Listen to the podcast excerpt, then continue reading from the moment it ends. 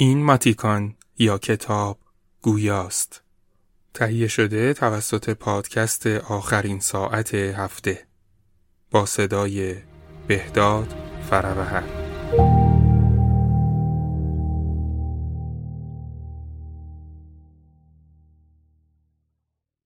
آزاده. اثر پیر لوتی. ترجمه شجاع الدین شفا.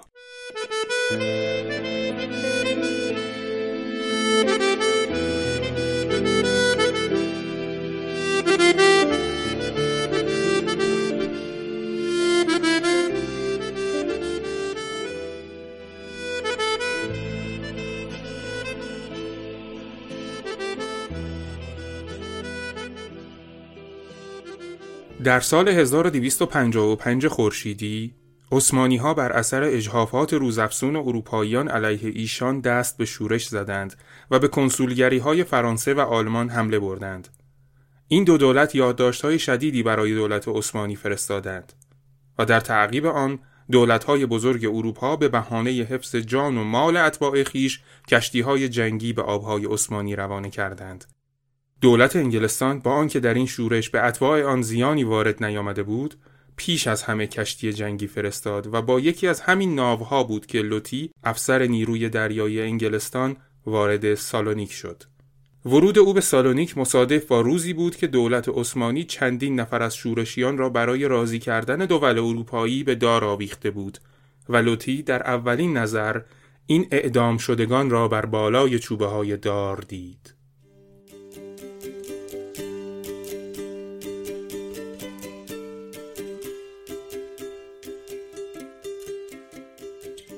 27 اردیبهشت 1255 شنبه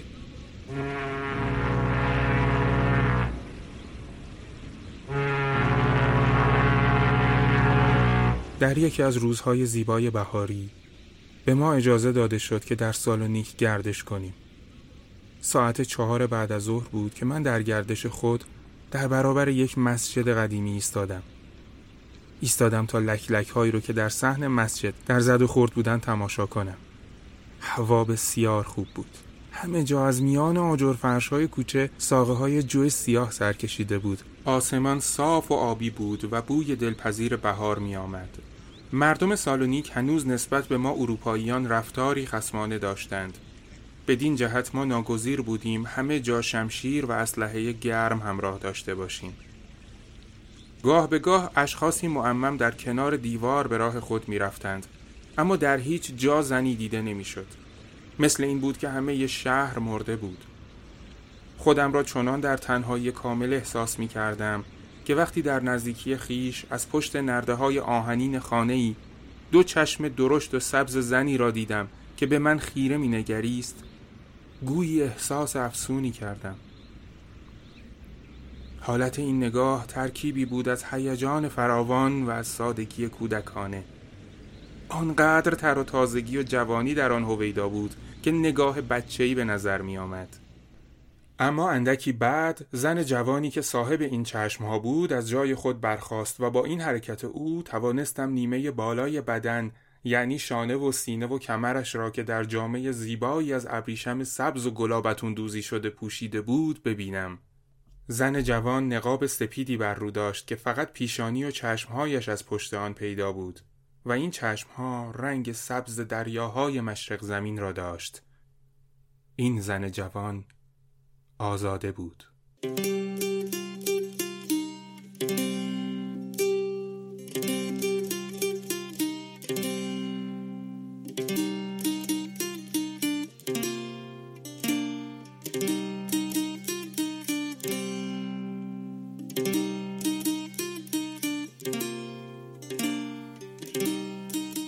آزاده به دقت به من مینگریست. اگر طرفش ترک بود وی حتما چهره پنهان می کرد. اما یک نفر کافر برای مسلمانان مرد نیست و منتها ارزشی که دارد این است که از راه کنجکاوی تماشایش کنند. پیدا بود که آزاده از دیدن اینکه یکی از آدمکشان فرنگی که با توپ و تفنگ به کشور او آمده اند مردی بدین جوانی و شاید هم آراستگی متعجب شده است. وقتی که به اسکله برگشتم همه قایقهای ناوگان ما به کنار کشتی های جنگی بازگشته بودند. اما من اهمیتی بدین امر ندادم. چشمان سبزی که از پشت نقاب دیده بودم سهرم کرده بود. پیش از آمدن به اسکله سه بار از برابر مسجدی که لکلک ها در آن در زد و خورد بودند رد شدم بیان که متوجه گذشت وقت شده باشم. اما میان من و این زن جوان تمام اشکالات و همه غیر ممکنهای دنیا صف کشیده بود ممکن نبود بتوانم با او حرفی بزنم یا فکری رد و بدل کنم یا نامه‌ای بنویسم از ساعت شش بعد از ظهر حق خروج از کشتی را نداشتم و به احتمال قوی هشت روز بعد نیز می بایست برای همیشه از این بندر بروم. وانگهی بالاتر از همه این موانع قیود و مقررات سخت حرمهای مشرق زمین و مراقبت فراوان خاج سرایان بود. وقتی که آخرین نافشکن ما در روی امواج سرخ رنگ غروب از نظرم ناپدید شد گیج و بی تکلیف در یک قهوه خانه ترکی کنار اسکله نشستم. یکی از کسانی که در این قهوه خانه با لطی برخورد می کند مرد تنگ دست برهنه خوشحالی است که از کارگزرانی برای خارجیان و مترجمی آنان گذران می کند. نامش ساموئل است و مقدر است که نقش بزرگی در زندگی این افسر نیروی دریایی بازی کند. اما اگر کسی آن روز بدین افسر بگوید که او و آزاده و ساموئل سه ماه تمام با هم به سر خواهند برد و زمستان را در استانبول با یکدیگر خواهند گذرانید وی حتما او را دیوانه خواهد پنداشت ساموئل که انگلیسی شکسته بسته می داند به لوتی پیشنهاد می کند که او را با قایق خود به کشتی جنگی انگلیسی ببرد و در اینجاست که لوتی به فکر می افتد از وجود او برای آشنایی و ارتباط با آزاده استفاده کند. قسمتی از نامه لوتی به ویلیام براون ستوان هنگ پیاده نظام در لندن جمعه 13 خرداد 1255 در اوائل این ماجرا چیزی به جز سرمستی نیروی خیال و احساس من نبود. اما کم کم احساس دیگری به دان افزوده شد که به نظرم باید اسمش را عشق گذاشت. این احساس تازه هم مرا متعجب و هم مجذوب کرد. اگر امروز دوست خودت لوتی را در کوچه پس کوچه های یک محله قدیمی سالونیک می دیدی که چطور وارد خانه ناشناس می شود و چطور به محض ورود او در را پشت سرش می بندند تعجب می کردی. پرده اول این درام در یک اتاق قدیمی تاریک با ظاهری نسبتا محقر ولی با رنگ و روغنی شرقی میگذرد که سلاحهای متعدد به دیوار و قلیانهای متعدد در روی زمین آن است. دوست تو لوتی وسط این اتاق نشسته است و سه پیرزن کلیمی گرداگردش را گرفتند. این زنها اول لباس افسری او را بیرون میآورند. بعد لباس ترکی به وی می پوشانند. آنگاه چندین خنجر دست نقره‌ای صدف نشان با تیغه مطلا بر کمرش میبندند و نیمتنهی زربفت با آستین گشاد بر تنش می‌کنند و فینهای به سرش می‌گذارند وقتی که کارشان تمام می شود مدتی از زیبایی او در این لباس تازه تعریف می کنند. بعد آینه برایش میآورند تا او چهره تازه خود را در لباس ترکی در آن ببیند. لوتی از رضایت لبخند می‌زند ولی در دل فکر می کند که شاید سر خود را نیز در این راه بگذارد. آنگاه از در دیگری بیرون می رود و از بازارهای شلوغ و پر سر صدا می گذرد. کسی متوجه او نمی شود. فقط چند پیرزن روبندهدار وقتی گذشتن از کنار او به هم می‌گویند ببین این آلبانی چه خوش قیافه است از اینجا به بعد دیگر دنبال کردن دوستت لطی برای تو کار خطرناکی است زیرا که پایان این راه به خانه یک زن ترک آن هم زوجه یک مرد ترک منتهی می شود. یعنی مثل این است که مستقیما به آن دنیا منتهی شود. با این وصف لوتی مصمم است که ساعتی را با مستی و بیخبری کامل در کنار این زیبای ترک بگذراند ولو آنکه این ساعت به قیمت از دست رفتن سر او و سر چندین نفر دیگر و انواع مشکلات سیاسی و نظامی تمام شود. قطعا خواهی گفت که این لوتی چه آدم خودخواهی است؟ باشد. ولی آخر این غذای بیمزه زندگی را جز با چنین چاشنیهایی چطور می‌توان خورد؟ وانگهی درباره من زیاد سخت نگیر زیرا ساغری چند از شرابهای قبرس خورده بودم. حالا ساعتها از این ماجرا گذشته. روی عرشه کشتی ایستادم و در هوای لطیف شامگاهی نفس می‌کشم. دوباره به درون خودم مینگرم و دوباره همان خلع و همان کسالت کشنده زندگی را احساس می‌کنم. خیال می کنم تا چندی دیگر به بیت المقدس برویم. در آنجا خواهم کوشید تا شاید خورد ریزهای ایمانی را که از دست دادم جمعآوری بکنم. اما در حال حاضر همه عقاید فلسفی و مذهبی من همه اصول اخلاقی و فریزه های اجتماعی برای من در وجود این شخصیت بزرگی که در برابرم ایستاده است و معمور پاسداری کشتی جنگی نام دارد خلاصه شده است.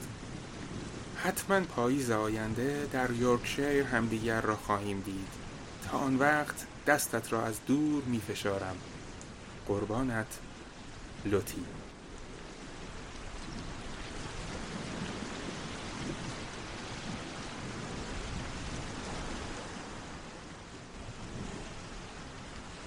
آخرین روزهای ماه اردیبهشت 1255 از دوره های آشفته زندگانی من بود.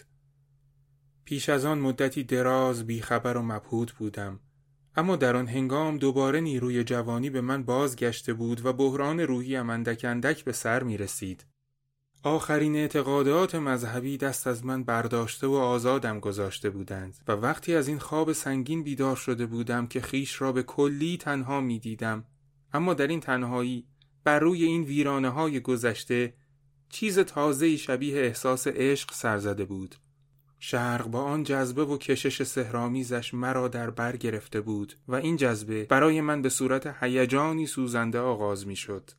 روزها از کشتی جنگی به خشکی پیاده می شدم و هر بار ساموئل که در اسکله حاضر بود از من برای شب با ایما و اشاره دستورهای لازم را می گرفت. آزاده در این موقع همراه با سه زن دیگر شوهرش در یک ییلاق زیبا در کنار جاده منستر زندگی می کرد و کمتر از آن وقت که در شهر به سر می برد مورد مراقبت بود.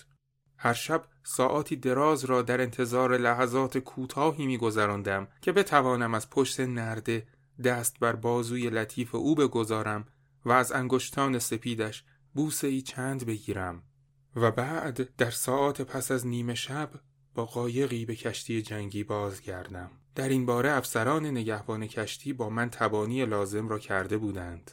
آزاده هنوز کاملا تعلق به من نداشت. ولی حالا دیگر مانع ما یک مانع روحی و قلبی نبود. فقط نرده های آهنین پنجره ها و حضور صاحب او بود.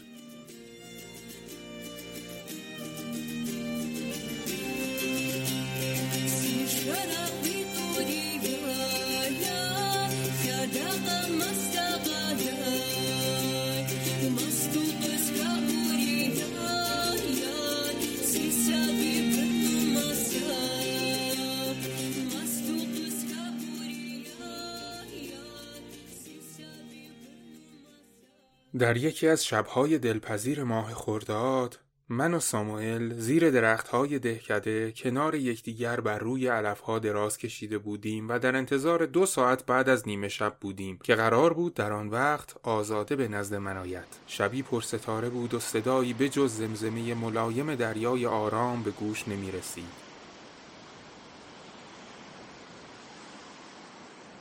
درختان سرو و سنوبر در زمینه کوهستان شکل قطرات سیاه اشکی را داشتند که از دیده کوه چکیده باشد. جا به جا در دل کوه چراغی در تاریکی سوسو می‌زد و نشان از پناهگاه دورافتاده درویشی می‌داد. بعد از یک ماه مستی عشق بالاخره من و آزاده دو به دو و در جایی خلوت یکدیگر را دیدیم. آزاده مرا در میان خود و ساموئل نشاند و به وسیله او پیاپی از من سوال می‌پرسید در کجا به دنیا آمده ای؟ کجا زندگی کرده ای؟ چند سال داری؟ خدا را میپرستی؟ به مملکت سیاه ها مسافرت کرده ای؟ خیلی رفیقه داری؟ در مملکت خودت آقای محترمی هستی؟ خود او دختری چرکسی بود که در بچگی با دختر دیگری از همسالان خودش به استانبول آمده بود. در آنجا مرد بازرگانی او را به یک ترک سال خورده فروخته بود و وی او را بزرگ کرده بود تا جاریه پسرش کند ولی بعدا هم پسر و هم پدر مرده بودند آزاده در این موقع دختری شانزده ساله و بسیار زیبا بود. یک روز آقای کنونیش او را در خیابان دیده و پسندیده و به خانه خودش در سالونیک برده و به عقد خود درآورده بود. ساموئل به من گفت آزاده می‌گوید چون خدای او با خدای تو یکی نیست وقتی که تو از اینجا بروی او حتی در دنیای دیگر هم نمی‌تواند تو را ببیند. برای اینکه تو کافری و او مسلمان.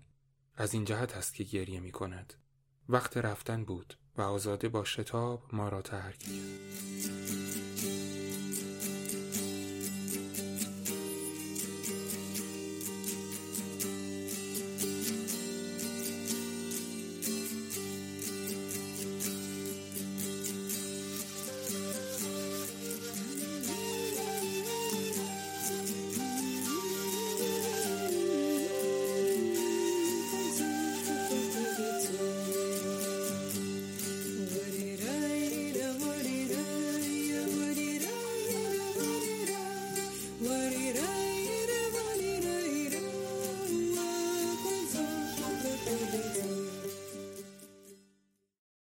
سالونیک شب چهارشنبه پنج مرداد 1255 ساعت نه همه افسرهای کشتی از ساحل بازگشتند و به اتاقهای خودشان رفتند. وقت رفتن همه آنها با لبخندی شیطنات آمیز به من گفتند خوش باشی. حالا دیگر راز پنهان من رازی است که هیچ کس از آن بیخبر نیست. امشب هوا صاف است و کوه المپ جایگاه خدایان یونان با روشنی تمام در افق پیداست. چند لحظه دیگر به اتاق خود می روم و تغییر لباس می دهم و به عرشه برمیگردم. آن وقت دوره انتظار و استراب هر شبی من آغاز می شود یک ساعت دو ساعت گاه بیشتر می گذرد و هر دقیقه ای از ساعات آن به نظرم شبی دراز می آید ساعت یازده شب عاقبت صدای ملایم پارویی به گوشم می رسد. نقطه نیم روشنی از دور بر روی آبها می لغزد و به سمت کشتی ما می آید. پاسداران فرمان ایست می دهند و توفنگ ها را نشانه می گیرند. ولی به دیدار ساموئل لوله ها را پایین می آورند. طبق دستوری محرمانه فقط این شخص حق دارد در تاریکی شب به کشتی جنگی ما نزدیک شود. بیدرنگ سوار قایق او می‌شوم و ظاهر امر این است که برای ماهیگیری می‌روم در قایق شنل را از دوش خود برمیدارم و بدین ترتیب به صورت یک ترک کامل ایار در میآیم که نیمتنه زربفتش در تاریکی شب برق می‌زند ساموئل بی سر و صدا پا روزنان به طرف ساحل می رود. نزدیک ساحل قایقی کوچک در انتظار ماست که یک پیرزن و یک مرد آلبانی مسلح به خنجر و شمشیر در آن نشستند و در اندکی فاصله از ایشان در گوشه قایق زنی از فرط پوشیدگی به شکل بسته سفید رنگی به نظر می آید. پیرزن سیاه و غلام آلبانی به قایق ساموئل می آیند و من به قایق آنها می روم. آن وقت ساموئل دور می شود و مرا با زن رو پوشیده تنها می گذارد. آنقدر به طرف ساحل پارو می‌زنم و بیتابانه نظر به دو میدوزم که وی در موقع مقتضی با حرکتی یا اشارهی تکلیفم را به من بفهماند. وقتی که قایق ما را در جای امنی تشخیص داد بازو می گشاید و آن وقت من در کنارش می نشینم و عطر سرمست کنندش را می بویم. دست سرد ولی نرم و لطیفش را در دست خود می گیرم و از یاد می‌برم که در کجا هستم و چه می کنم و وقت چه سان می گذرد. تا کنون یک بار در زندگی خود زنی را که اکنون دیگر حق دیدارش را ندارم بیش از آزاده دوست داشتم اما هرگز نشده که زنی به اندازه او سرمستی و لذتم داده باشد. قایق آزاده پوشیده از فرشهای ابریشمین و بالشهای لطیف و روکشهای زیبای کار ترکیه است. گویی بستر نرمی است که بر روی امواج در حرکت است و من و او که در حال عادی حتی حق حرف زدن با یکدیگر را نداریم این همه موانع و خطرات را در پشت سر نهاده ایم تا در پیرامون این بستر مواج لذت مست کننده غیر ممکن را بچشیم. سه ساعت دیگر. وقتی که دو بکبر در آسمان روی به پایین کند باید هر کدام از ما دوباره به راه خود رویم. شبهای دراز است که این هفت برادران آسمان برای ما اغربک های ساعتی شده اند که لحظات عشق و هوس ما را شماره می کنند. ولی از حالات آن وقت که این اختران رو به پایین کنند برای من و آزاده هیچ چیز بجز فراموشی دنیا و فراموشی زندگی بجز سرمستی و بیخبری در کار نیست همه این مدت به بوسه ای می گذرد که از نیم شب تا بامدادان ادامه دارد و آتش سوزنده کاروانیان ریگزارهای آفریقا را به یاد می آورد که با نوشیدن هیچ آبی فرو نمی نشیند. وقتی دوباره به قایق ساموئل نزدیک می شوم که خروس های سحری از دور دست بانگ برداشتند. اندکی بعد از طرف مقامات نظامی به لوتی دستور می رسد که فوراً سالونیک را ترک گوید و با کشتی مسافربری به استانبول برود و در آنجا خودش را به فرمانده کشتی درخوند که در این موقع در آبهای بسفر و دانوب در گردش است معرفی کند.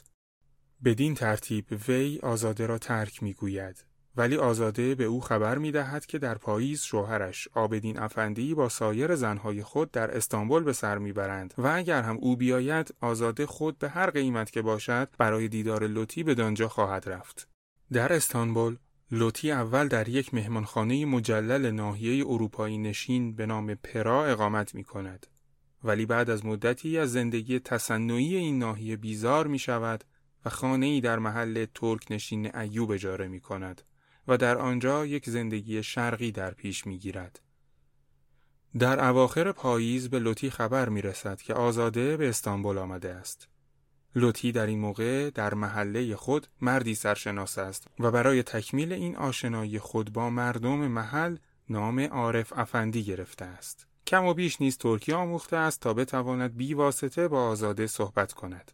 آزاده در استانبول می تواند با محبوبش دیدار کند و ساعاتی دراز در خانه او بگذراند. بدین ترتیب لوتی و آزاده و ساموئل دوباره به هم می پیوندند و برای لوتی یک دوران سرمستی که به رویایی شیرین شبیه تر است تا به حقیقت آغاز می شود. بعدا حشمت دوست شاعر پیشه و درویش مسلک لوتی که مردی بسیار خوشقلب و همیشه خندان است نیز به جمع آنها افسوده می شود.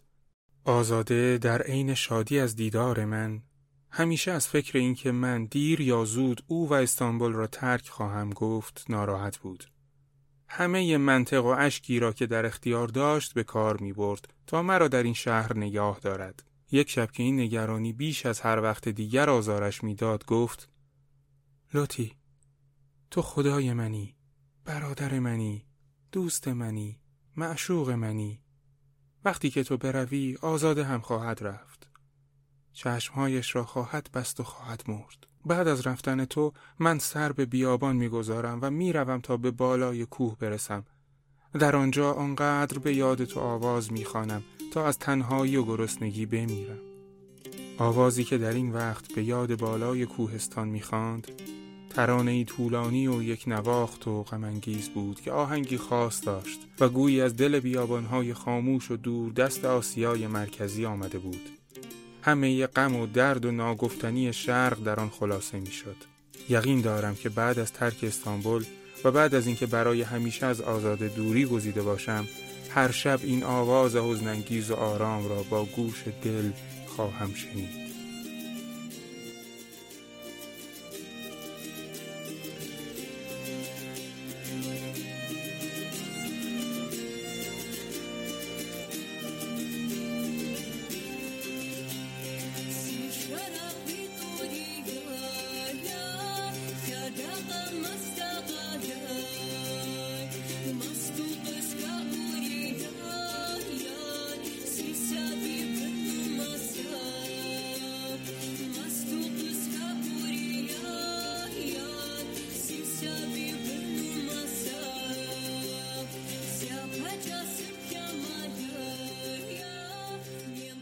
پایان بخش اول.